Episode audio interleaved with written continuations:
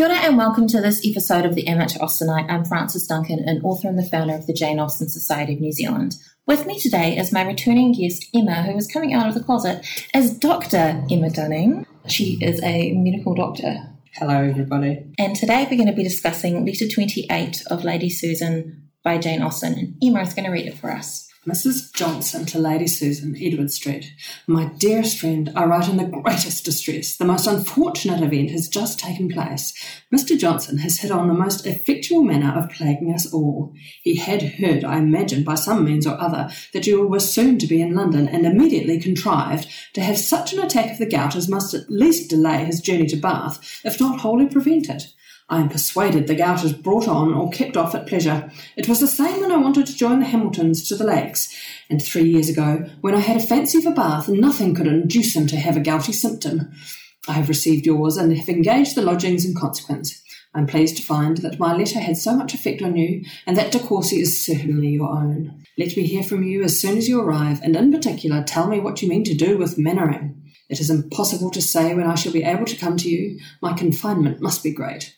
It is such an abominable trick to be ill here instead of at Bath that I can scarcely command myself at all. At Bath his old aunts would have nursed him, but here it falls upon me, and he bears pain with such patience that I have not the common excuse for losing my temper. Yours ever, Alicia. Beautiful. I think you really got her panic and annoyance. Well, I've come out of the closet as a doctor because of the gout. I love this letter. It is my absolute favourite. I love the idea that Mr. Johnson brings on his gout at his pleasure to inconvenience his wife. Which he actually could do if anyone at this time knew how gout was caused, although I think they had a pretty good handle on the idea that alcohol could cause it. So I guess Mr. Johnson could, in fact, drink lots and lots of port the night before he wanted to inconvenience his wife. I just assumed he'd be faking it, but yes. Well, no, you can see gout. Oh, can you? You can. It's red and swollen, usually in a, a big toe. It's not the only instance in an Austen novel of someone conveniently getting sick to annoy somebody else. And Emma, Mrs. Churchill, is suspected of getting sick whenever she wants to keep Frank Churchill on a short leash. Well, then she dies. So, should we believe that she was faking it the whole time? Or should we believe that potentially someone got sick of her and just killed her? Well, hypochondriacs actually do get sick too. I think part of the problem is they didn't have the same medical practices as we do now. So, chronic illnesses and people with compromised immune systems would get sick all the time. These days, it's still hard when someone's sick all the time to give sympathy to them because you want them to get better, but that's not how their body works. Yeah, and particularly illnesses that you can't see. Mm. So, a little different for Mr. Johnson and his gout, but I know that Jane Austen's own illness, a chronic relapsing illness, at least initially, not visible, just extreme intermittent tiredness. This is Addison's? Mm. Because it's the coloured patches on her face that she refers to in letters that has made doctors suspect that it's Addison's. Yes. Is that correct? Yeah. That's a very unusual symptom. Because I have read other suggestions of her illness being arsenic poisoning and lymphoma, and that she actually died from an overdose induced by the doctor. Whether that was intentional or not, I do not know. Yeah, I'm with the Addison's disease crowd. There are a few other things that can cause pigmentation of your face. It's called chloasma. Pregnancy can cause it. Probably thinking not pregnant. Very unlikely to Seems- be pregnant. Seems unlikely. You can get chloasma from other things, but just the intermittent nature of her illness. Because, yeah, she kept thinking she was getting better, Hmm. and then she'd go downhill again. Yeah, so that's quite a classic thing for Addison's disease. If you catch another illness, you're because it's a lack of steroids. Not normally your own body's steroids when you're ill, they help you respond to stresses, physiological stressors, and if you don't have that response, then you get sicker. So that's why it's intermittent like that. Could gout be something that is influenced by emotional things? No. No, so that's not one of the ones. Because I know some illnesses, if you're having particular emotional fluctuations, like mm. it hmm. can cause flare ups. Yeah, yeah, absolutely. There's a lot of illnesses that are one of the, the triggers for a flare up can be emotional, but gout, it's too much uric acid in your blood. So that's often familial. So it'll run in your family that you are a, a family that retains more uric acid in your bloodstream rather than peeing it out like other people do. And that's and, where the term urine comes from? Is mm, it the hmm. uric acid? Mm. So if you happen to eat a large amount of uric acid. The uric acid in your bloodstream, the levels go up so concentrated that it precipitates crystals, and the crystals, the uric acid crystals, precipitate in your joints. And that's what gout is. The crystal is like having ground glass in your joints, and that's why it is red and swollen and incredibly painful and makes you very grumpy, which is why Alicia comments, he bears pain with such patience that I have not the common excuse for losing my temper. I.e., if he were a bad patient, she could lose her temper with him and blame it on him for being a bad patient. But he's such a good patient that she's got no reason to blame her bad temper on him. Which is an interesting choice considering she seems to refer to Mr. Johnson as being a bit of a grumpy sod normally. But when he's sick and in pain, he's still really nice, which makes me think that maybe the rest of the time he's not necessarily grumpy. He just doesn't like the things that she likes. Like maybe it's an age gap thing. He is older than her, so he's not as fun, so she just sees him as grumpy when he's not really. Or possibly, as with Lady Susan, she just wants him to do what she wants and comply mm. with her wishes, and when he doesn't, that must mean that he's grumpy. Oh dear. In persuasion, Admiral Croft goes to Bath to take the waters for his gout. Yeah, sadly, that's not going to work. The way to avoid gout in the Regency would be dietary management. So you would need to avoid eating foods high in uric acid. So that is awful. so meats, but particularly livers and kidneys, and alcohol, particularly beer for some people, tomatoes, canned meat, which wouldn't have been a problem for those Regency types. Pickled herrings, don't imagine there were, well, maybe there were pickled herrings, more of a Scandinavian problem.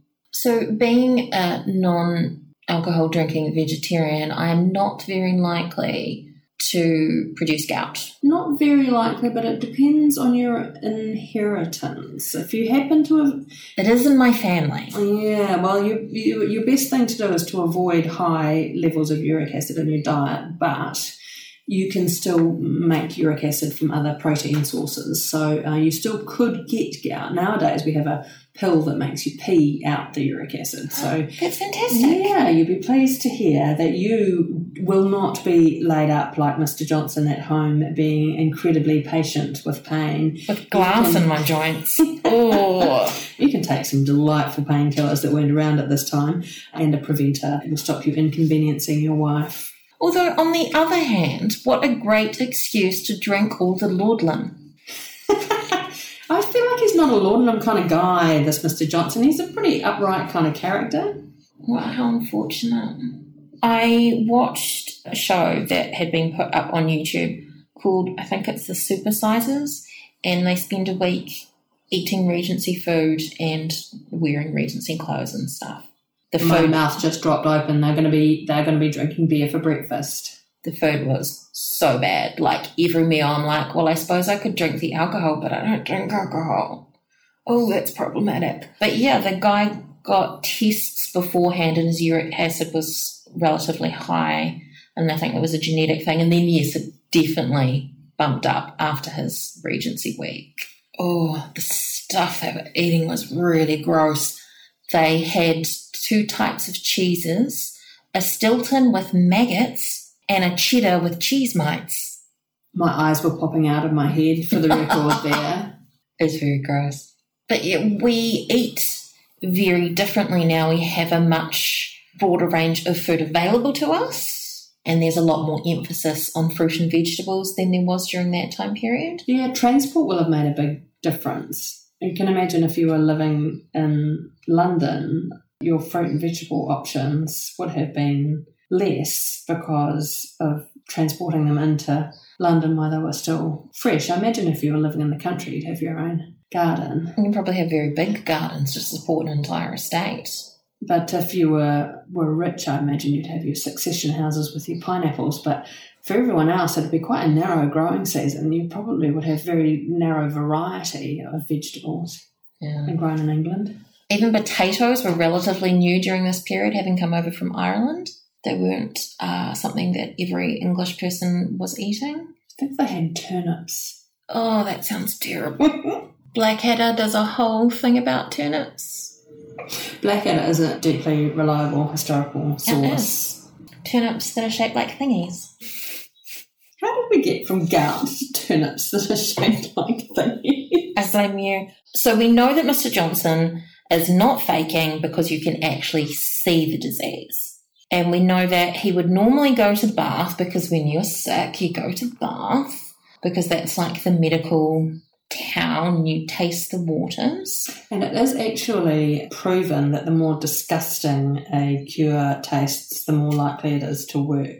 That still works actually. Medication given by injection far more effective than tablets. Because I'm just you- kind of making that up to be honest, but there is an effect actually, and you notice this with alternative practitioners as well, that sometimes the more unpleasant the procedure, the more enthusiastic people are about it and the more they're willing to pay. But does it help? Is it a psychological, I've gone through all of this, therefore it must be worth it, therefore I'm going to make it, I'm going to will it to work? Yes. Like a placebo. Yes. The fashion aspect of it, like a fad diet, the drinking waters at Bath, everyone's doing it. If you're eating kale or the new coenzyme Q or whatever the in supplement is of the, the supplement du jour that the celebrity is pushing, I imagine taking the waters at Bath was like that, but for a good 50 years. I think the social aspect also helped because, as she was saying, when I wanted to go three years ago, nothing could induce him to have a gouty symptom.